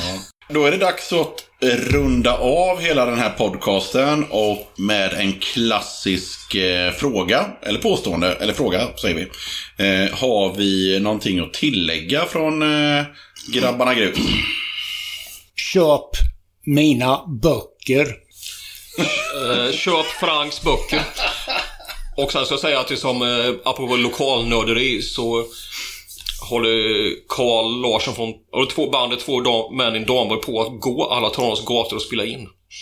Det tar en jävla tid kanske. Hur många gator har ni spelat in? Eh, Hälften ungefär. Ja, okej. Det är vä- väldigt groviga gator i den här stan tror jag. Väldigt tysta. Tranås är ganska tyst.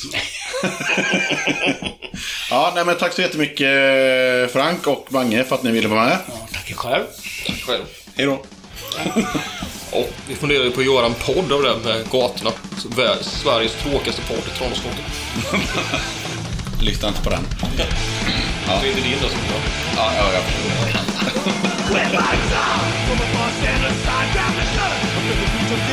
Just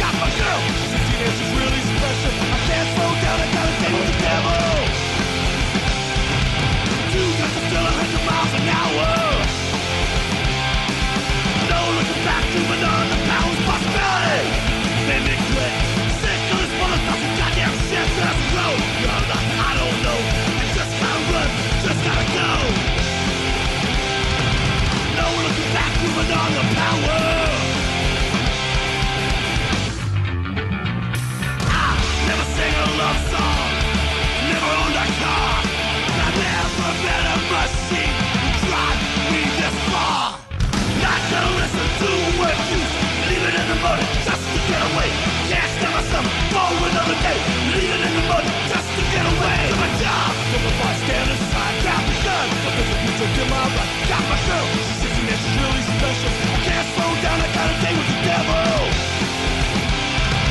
Dude, that's still 100 miles an hour. No looking back, moving on the power responsibility. Made me quit. Sick of this motherfucking goddamn shit. There's a road, you're lost. I don't know. Just gotta run, just gotta go. Cause that's still 100 miles an hour.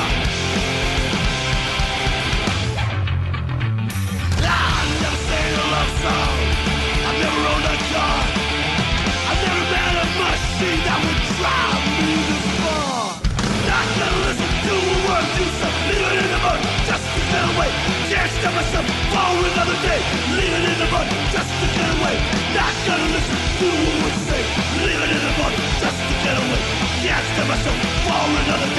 living in the mud just to